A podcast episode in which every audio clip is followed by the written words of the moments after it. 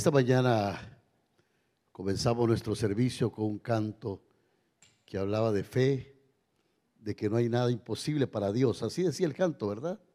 No hay nada imposible para Dios. ¿Cómo, cómo es la primera parte que comenzaba?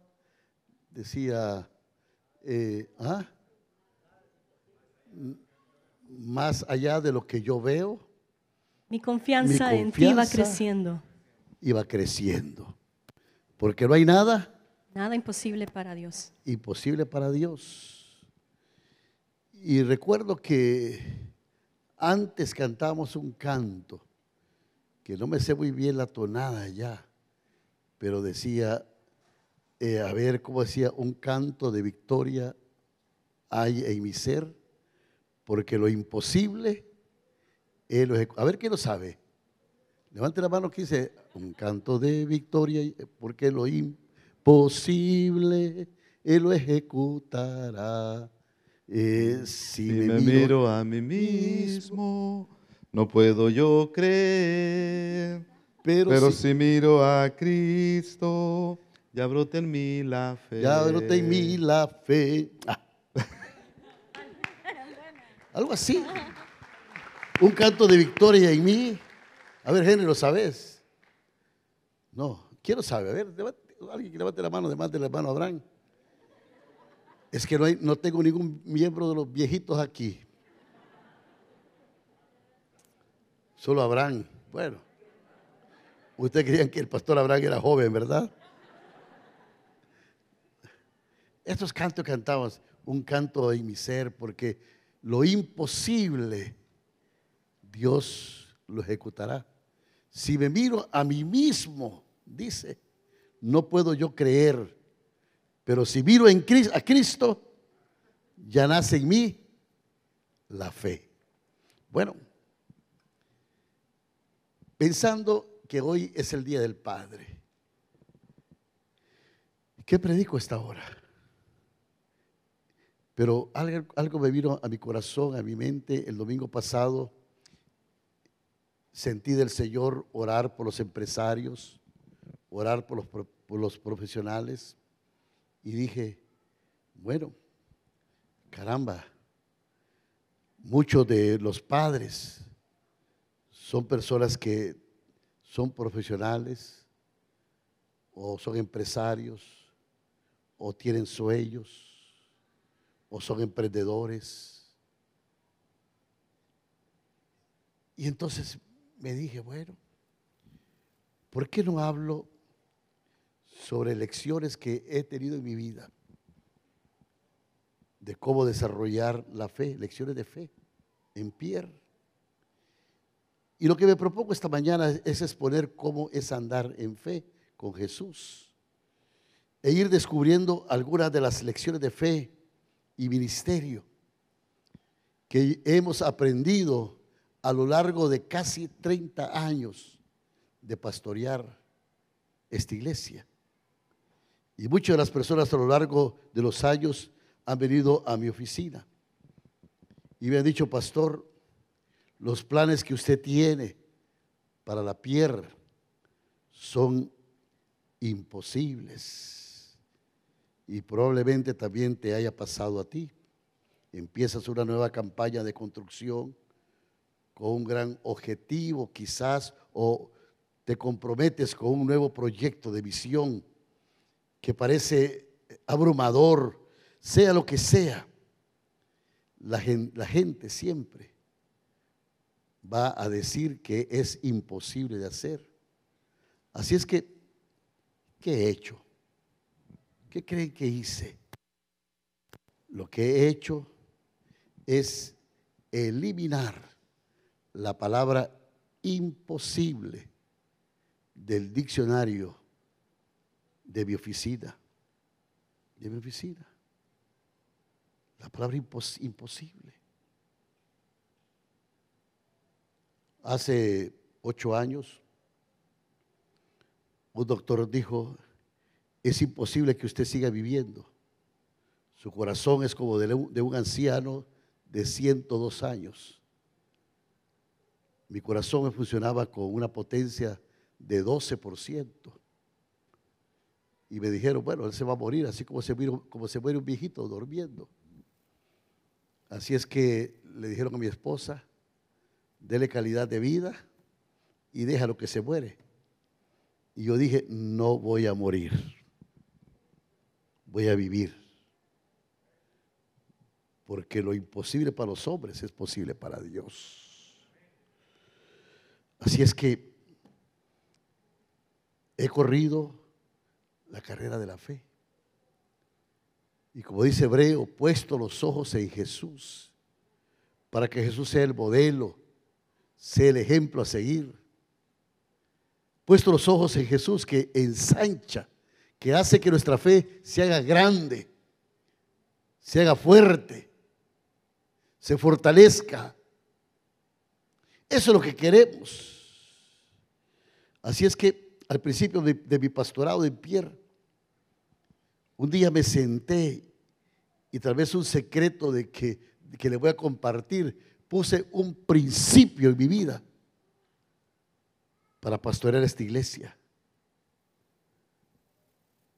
Un versículo que tenemos en Lucas capítulo 1, versículo 37. Yo no sabía ni predicar, hermanos. Les he contado que sufrí fuertemente de dilexia.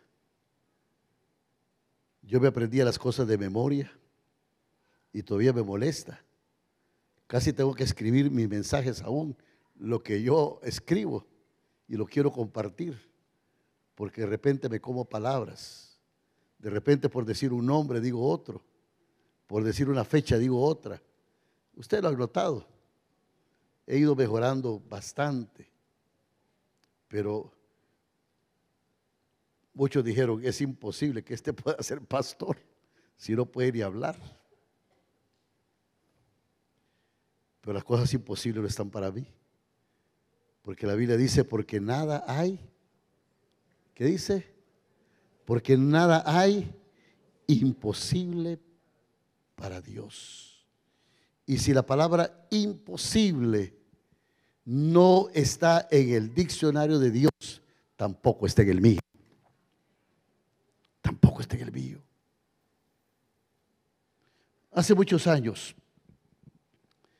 cuando estaba casi comenzando, empezamos a establecer campos misioneros, empezamos a tener cruzadas en todo Honduras, empecé a reunirme con pastores empecé a desafiar muchachos que estaban sentados allí como ustedes. En un retiro de Semana Santa dije, necesito mandar pastores a diferentes lugares de Honduras. ¿Quiénes se ponen de pie? Y un grupo de muchachos se puso de pie. Y unos se fueron para Ceiba, otros para Santa Rosa, otros para San José de Copán, otros para Cotepeque, otros para la entrada, otros para Trujillo, otros para Sabá, otros para Olanchito, otros para La Ceiba.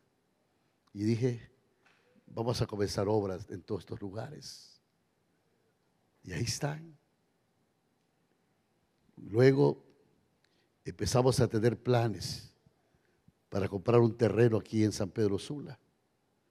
Formamos un comité. Hizo muchas cosas necesitamos unas nuevas instalaciones. Y todavía tengo en mis ojos las dificultades que teníamos para juntar el dinero que habíamos prometido al dueño de la propiedad y que nos cobraban cada tres meses para que pudiésemos reunir ese dinero. No teníamos nada. Nos tiramos como éramos jóvenes y éramos un poquito torpes. Nos tiramos sin paracaídas pero involucramos un grupo de hermanos que fueron especiales. Ellos empezaron a hacer actividades de todo tipo. Y las actividades que hacían y las, y, las cosas que ellos planificaban para eh, obtener dinero, venía yo y les decía, no hermanos, así no la podemos hacer. Se quedaban callados y decía, ¿cómo es posible? Yo me quedaba pensando, esta gente me va a renunciar, han estado trabajando tan duro y ahora les digo que no. Pero ¿sabe lo que dijo un hermano? Bueno, después de un momento de silencio, después de hacer un plan novedoso y entusiasmado, me lo presentaron y dije yo no. El hermano dijo, bueno, ya sabemos lo que no tenemos que hacer. Empecemos a hacer lo que sí se puede hacer. Después de buscar entre 50 propiedades o más, decidimos comprar y centrarnos en tres propiedades. Una de esas propiedades que recuerdo es donde ahora queda Pricemar. Otra propiedad no recuerdo dónde queda. Y esta. Y dijimos, vamos a comprar en el segundo anillo. Vimos el futuro, vimos lo que iba a pasar en esta zona y dijimos, aquí vamos a comprar. Y adquirimos estas ocho manzanas de terreno aquí en este lugar. Pero ¿cómo la pagamos? Llegó el día que nos tocaba pagar la última cota que era bastante alta y no teníamos ni un cinco. Ya habíamos dejado aquí la tesorería de la iglesia, los hermanos como cola de ratón, pelada, pelados. No había dónde sacar más. Y llegó el día que iba a llegar el dueño, el, el que era dueño de esta propiedad, con el abogado para hacer las escrituras de una vez ahí y nosotros con el compromiso de pagar,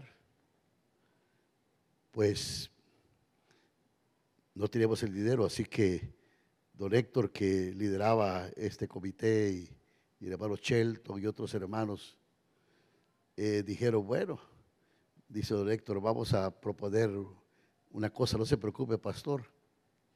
Eh, ellos empezaron a buscar en, en otros lugares el financiamiento para hacer esto y yo había salido de viaje y cuando vine me dice, pastor, ya no se preocupe, hemos buscado eh, un financiamiento por ahí con alguien que... Y yo dije, no, no, no, no, no, no, no, no, por favor, no. No acepto que nadie nos dé ninguna ayuda de afuera de acá. No vamos a buscar a esta gente. Pero ¿cómo vamos a pagar? Y los hermanos hacían lo que yo decía y ellos se, se rascaba la cabeza. Decía que entender a este pastor era difícil, hermanos. Difícil. Difícil. Así que llegó el día. Y don Héctor me llama y me dice, pastor, mire, vamos a decirle al dueño que le vamos a dar un poquito de dinero ahorita y que le vamos a pagar en unas cotas más el resto. Así era don Héctor. Vamos para el resto. Y usted va a ver que, él, va a aceptar al final, ya, ya va a ver y todo eso. Yo dije, bueno, fui a mi oficina, estaba preocupadito. Llegué a las 8 de la mañana, don Héctor ahí haciendo planes y viendo cómo hacer las cosas.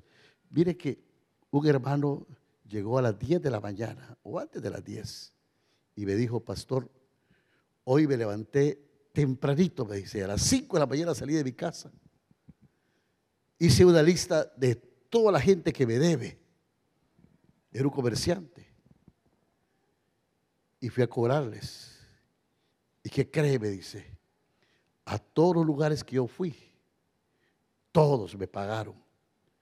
Habían deudas de gente que tenían dos años que me debían. Hasta esa gente que tenía años de deberme, me pagaron. Y todo lo que me iban pagando lo iba metiendo en estas bolsas andaba una bolsa grande y como dos pequeñas así. Mire, no he contado ni cuánto es, pero aquí se lo traigo porque es para que paguen el terreno. El mero día. Me fui para el Banco Continental donde teníamos nuestra cuenta. Ahí estaba doña Erika, le digo, Erika, mire, le dejo estas bolsas aquí con dinero. Cuéntela cuánto es. Y hermanos, le dije, no me diga nada hágame un cheque de caja por lo que debemos, si ajustamos, y se viene. Ya llegaron los hermanos del comité a las 2 de la tarde que habíamos convenido con el dueño, llegó a las 2 con el abogado Y doña Erika no aparecía todavía.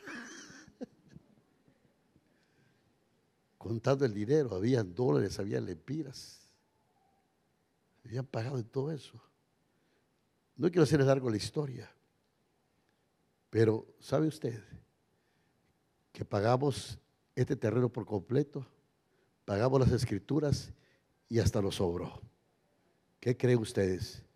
Para Dios no hay nada imposible.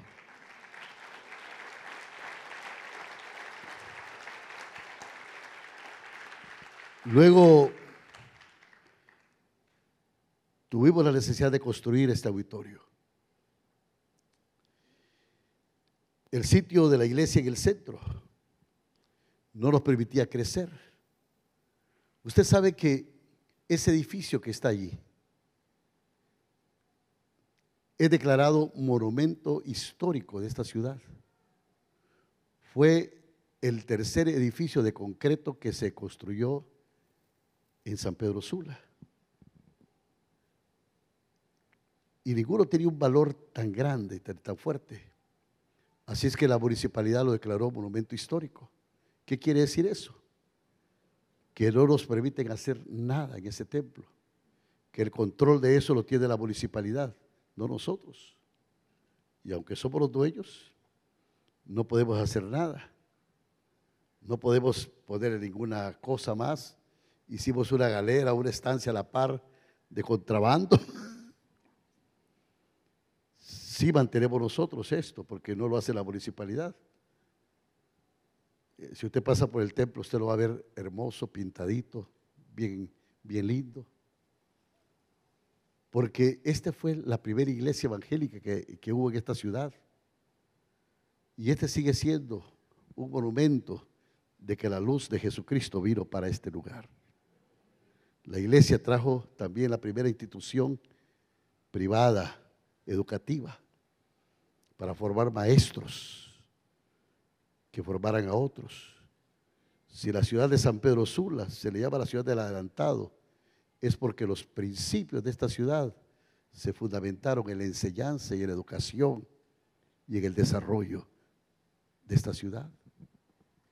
Ahora San Pedro Sula desarrolla el 70% de la economía de Honduras el 30% se genera en todo el resto del país.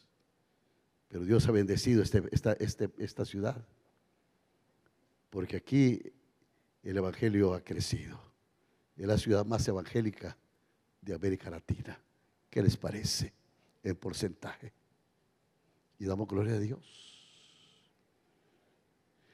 Pero hacer este auditorio fue un desafío. Empezamos a querer construir y todo el mundo nos dijo que era imposible. Empezaron los líos del acuífero, que esta área no se podía construir.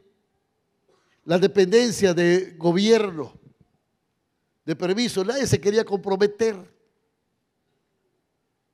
Todo el mundo nos dijo, es imposible que construya. No se puede. No lo van a hacer. No teníamos financiamiento. Queríamos construir algo lindo aquí para la ciudad que le sirviera a toda la iglesia evangélica. Y todo el mundo nos dijo, no, no van a poder hacerlo. Pero la palabra imposible no está en mi diccionario, porque para Dios todo es posible. Todo es posible. Así es que Dios no hizo esto porque yo tengo una fe grande. Este auditorio existe porque Dios lo quiso. Porque eso es lo que Dios quería. Porque eso estaba en el corazón de Dios. Para nosotros era un plan, pero para Dios era una realidad. Porque con Dios nada, absolutamente nada, es imposible para Él. No importó que 15 agencias y expertos dijeran que no podía suceder. Ellos estaban equivocados. Dios tenía razón. Y esa es la verdad. Esta palabra imposible a menudo impide que nosotros en el ministerio o en nuestras empresas o en nuestras profesiones tomemos riesgos, no queremos fallar, pero mis hermanos, el fracaso no es malo, así es como aprendemos. No se puede aprender lo que no funciona sin fallar. Y hemos hecho más de cosas que no funcionaron en Pierre de que las cosas que funcionaron. Y no tenemos miedo al fracaso. Fallamos rápido, fallamos a menudo y fallamos con poco. Pero ¿sabe cuál es la clave? Así como descubrimos lo que realmente funciona, es cuando fallamos. El miedo al fracaso es mucho peor que fracasar de verdad. Porque todo el mundo fracasa. Así que mi hermano, si quieres correr más riesgos, lo que vamos a necesitar es tomar tres acciones en nuestras vidas. ¿Qué es lo que yo quiero dejarte hoy? A ti que eres padre, a ti que eres un emprendedor, a ti que eres un comerciante, un profesional, a ti que tienes sueños, a ti que eres una mujer, que la gente te dice que y te limita, a ti que estás pensando con temor en el futuro hay tres cosas. Número uno, redefine el fracaso. Redefine el fracaso.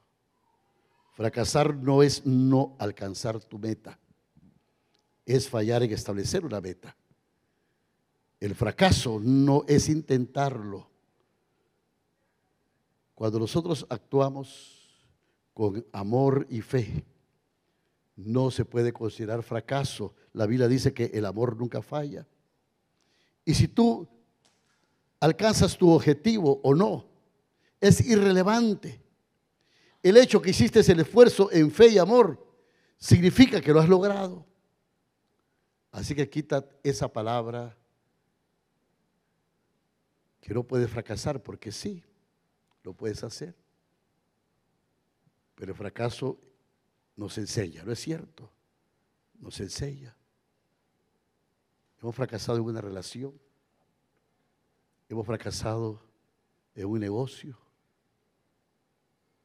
hemos fracasado en algo que hacemos, pero tenemos que levantar la cabeza, porque no todo está perdido. Ahora lo vamos a hacer mejor. Bendito sea el nombre del Señor. Número dos, construye tu, construye tu vida sobre una base que no cambia. Construye tu vida sobre una base que no cambia. Y solo una cosa en tu vida no cambiará. ¿Y sabe cuáles son? Los propósitos de Dios para ti. Eso nunca va a cambiar. En el baloncesto te enseñan que cuando tú bajas el pie y los pones en un pivote, en el pivote, así llaman, ¿verdad? ¿Se acuerdan? ¿Jugaron basquetbol a ustedes? Ustedes pueden mover el pie, el otro pie, pueden girar alrededor. Ve que estoy aprendiendo ya, mi terapia está buena. Pero mientras yo tenga mi pie fijo, puedo dar círculos alrededor de este pie y puedo mover el pie para donde Dios quiera, siempre que no quite y que tenga firme mi pie de pivote. Y esto es verdad. Cuando tengas una base sólida que no se mueve, tendrás la confianza que, que necesitas para probar cosas nuevas. Te vas a mover donde quieras. Pero cuando tú tienes una base, cuando tú tienes un fundamento, cuando tú tienes principios, cuando tú tienes esa fortaleza. Por eso el Señor Jesús enseñó aquella parábola de los dos cimientos, de los hombres que construyeron sendas casas. No es que eran diferentes, era igual todo, a unos planos, a unos materiales. La diferencia era la base donde estaba construida. Mientras una estaba construida sobre la arena, Mateo 7, capítulo 7, La otra estaba construida sobre la roca. Mientras una estaba sobre las filosofías huecas y vanas de este mundo. La otra estaba construida en la roca. Y la roca incomovible de este siglo se llama Jesucristo. Y cuando tenemos nuestra vida fundamentada en esos principios, mientras tenga el pie firme allí, puedes tomar los riesgos que Dios te llamó a tomar. Y siempre vas a estar bien. Número tres y último punto. Recuerda que Dios siempre está contigo. Nunca te arriesgues por ti mismo. Una de las promesas más comunes de la Biblia es yo estaré contigo. Nunca te dejaré, nunca te abandonaré. El Señor estará con nosotros todos los días hasta el fin del mundo. Estas son las cosas que Dios dice, yo estaré contigo, yo estaré contigo. Dice una y otra vez, y cada vez que me arriesgué en pie, sabía que no lo estaba haciendo solo. Cuando Dios está contigo, vamos a tener más confianza. Nunca vamos a agradar a Dios tanto que cuando creemos en Él. Porque como dice Hebreos capítulo 11, versículo 6, que sin fe, pero sin fe, es, ¿qué dice?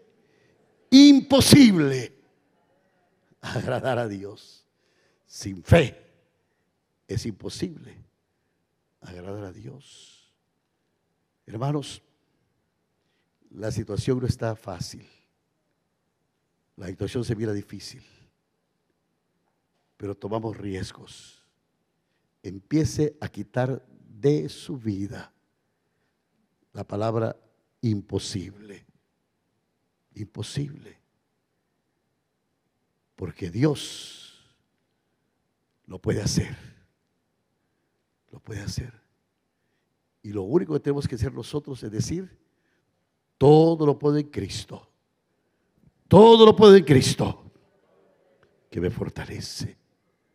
Para Dios no hay nada, absolutamente nada imposible.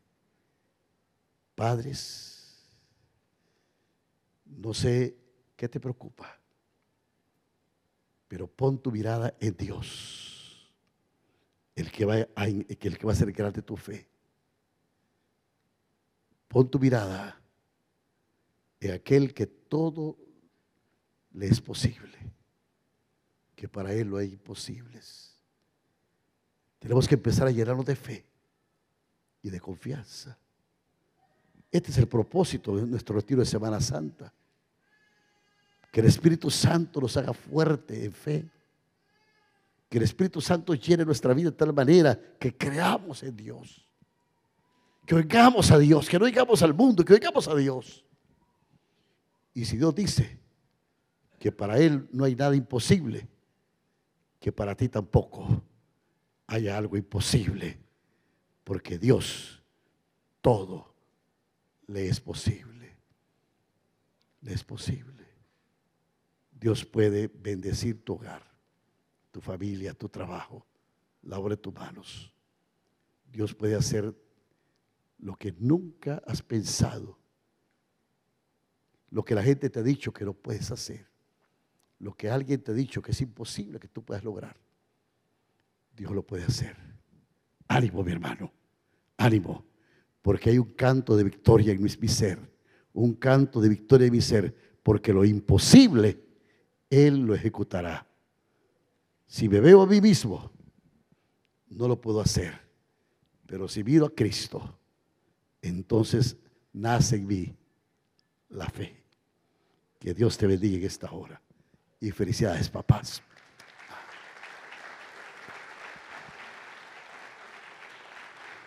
Vamos a orar y vamos a cantar un canto, un canto de victoria. Padre, gracias te damos. Porque hay lesiones de fe Esas lecciones que todos hemos vivido y que en algún momento hemos olvidado, Señor. Hemos olvidado que tú dices, no temas, manada pequeña, yo estoy contigo. Hemos olvidado, Padre, los portentos, las maravillas que tú has hecho con el pueblo de Israel y que son lecciones para nosotros. Hemos olvidado, como tú has dicho, no temas lo que el hombre te puede hacer.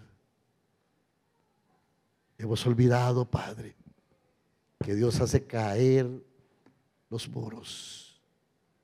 Hemos olvidado que hace callar toda lengua mentirosa.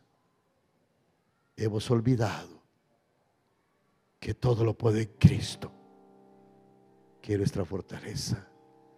Vaya, póngase de pie y haga una oración sincera a Dios. Traiga al Señor. Vamos a tocar suavemente. Traiga memoria a Dios. Si podemos tocar suave. Todas aquellas cosas. Todas aquellas ideas. Todos esos sueños esas ambiciones. Algo que ya ha estado hasta muerto en ti. Y dígale, Señor, quito la palabra imposible de mi vida.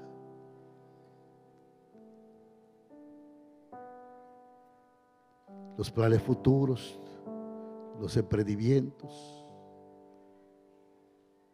Hay personas que están pensando de que su vida útil ya terminó, pero todavía tienen proyectos. Dígale, Padre, aquí estamos.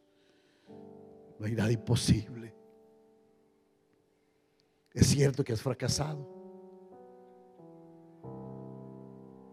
pero hoy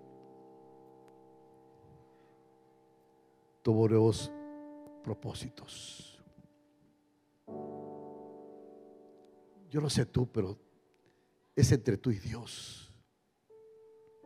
No dejas que el diablo te diga que tú eres capaz ni eres digno de estar delante de Dios. Si Dios te trajo hoy es porque Él quiere tratar con tu vida. Y Él te ama. Eres hombre, eres mujer. Te ha tocado sola. Te ha despreciado te sientes rechazada. Y tú mismo te dices que no tienes futuro. Elimina esas palabras, elimina esas cosas en tu mente. Dios está hablando tu corazón hoy.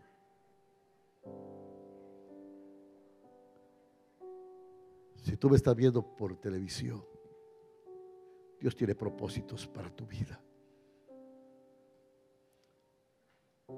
Y Dios quiere sacarte de la miseria espiritual y traerte a la luz de Cristo.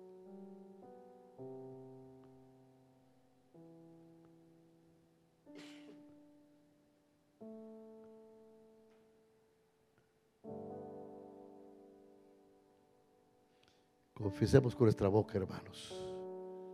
Confesemos. Confesemos la palabra. Cualquier temor que tú tengas, incertidumbres o milagros que necesites, Dios lo puede hacer otra vez.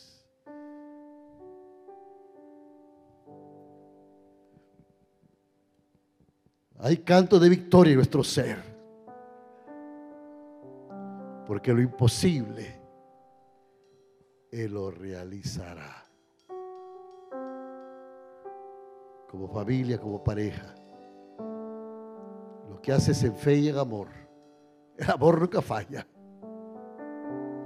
El amor es capaz de enterrar multitud de errores, de pecados.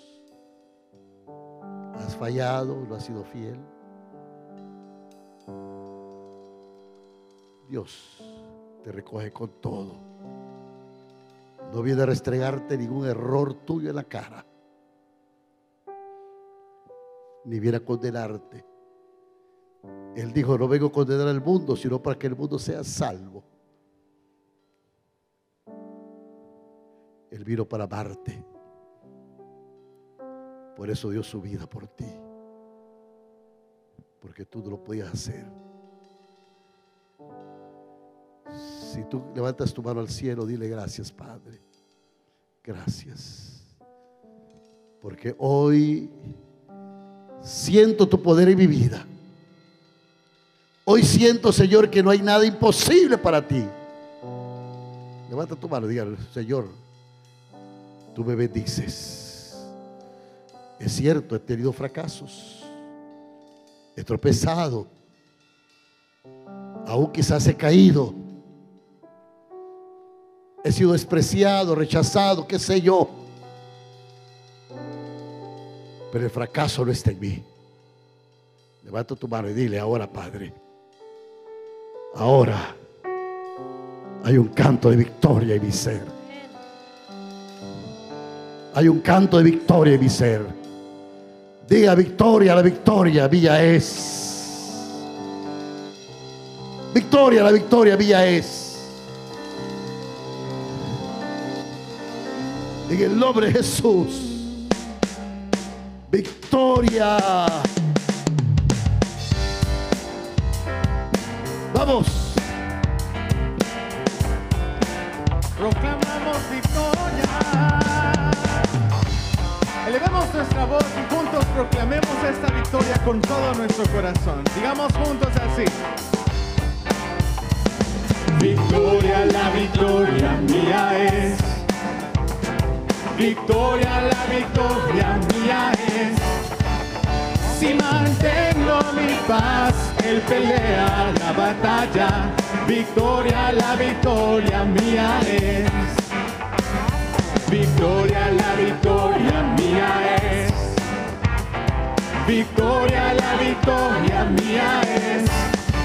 Y si mantengo mi paz, él pelea la batalla. Victoria, la victoria mía es. Podemos subir allá y tomar la tierra, poseer de la montaña hasta el mar. Aunque esa tierra sea de gigantes, nuestro Dios la victoria nos dará. Victoria, victoria, la victoria mía es. Victoria, la victoria mía es. Si mantengo mi paz, él pelea la batalla. Victoria, la victoria mía es. Sol, detente en Gabaón y tu luna calor. El sol se paró cuando Josué oró, porque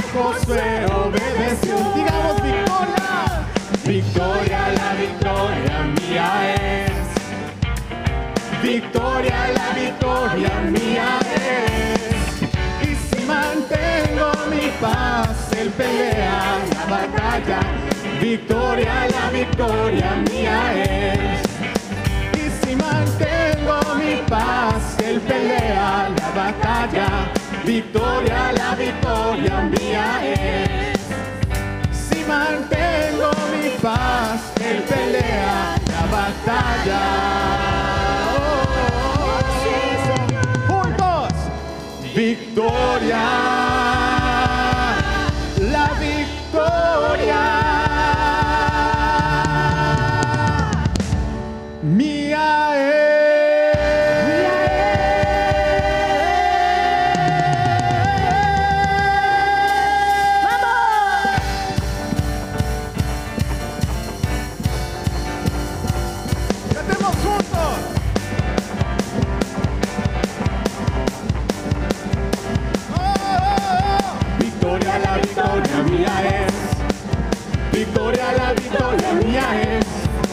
Si mantengo mi paz, el pelea la batalla. Victoria, la victoria mía es. Victoria, la victoria mía es. Victoria, la victoria mía es. Si mantengo mi paz, el pelea la batalla. Victoria, la victoria mía es. Mira, mira lo que hizo Dios. Mira lo que hizo Dios. Sano mi cuerpo, toco mi mente, me salvo justo a tiempo y yo le alabaré. Es el mismo de ayer. Le alabaremos. Mira lo que hizo Dios. Mira lo que hizo Dios. Mira lo que hizo Dios. Mira lo que hizo Dios mi cuerpo, toco mi me salvo justo a tiempo y yo le alabaré. Es el mismo de ayer. Y alabaremos, mira lo que hizo Dios. Victoria, la victoria mía es. Victoria, la victoria mía es. Si mantengo mi paz, la batalla victoria, la victoria mía es. Si mantengo mi paz, él pelea la batalla, victoria, la victoria mía es. Si mantengo mi paz, él pelea la batalla. Oh, victoria.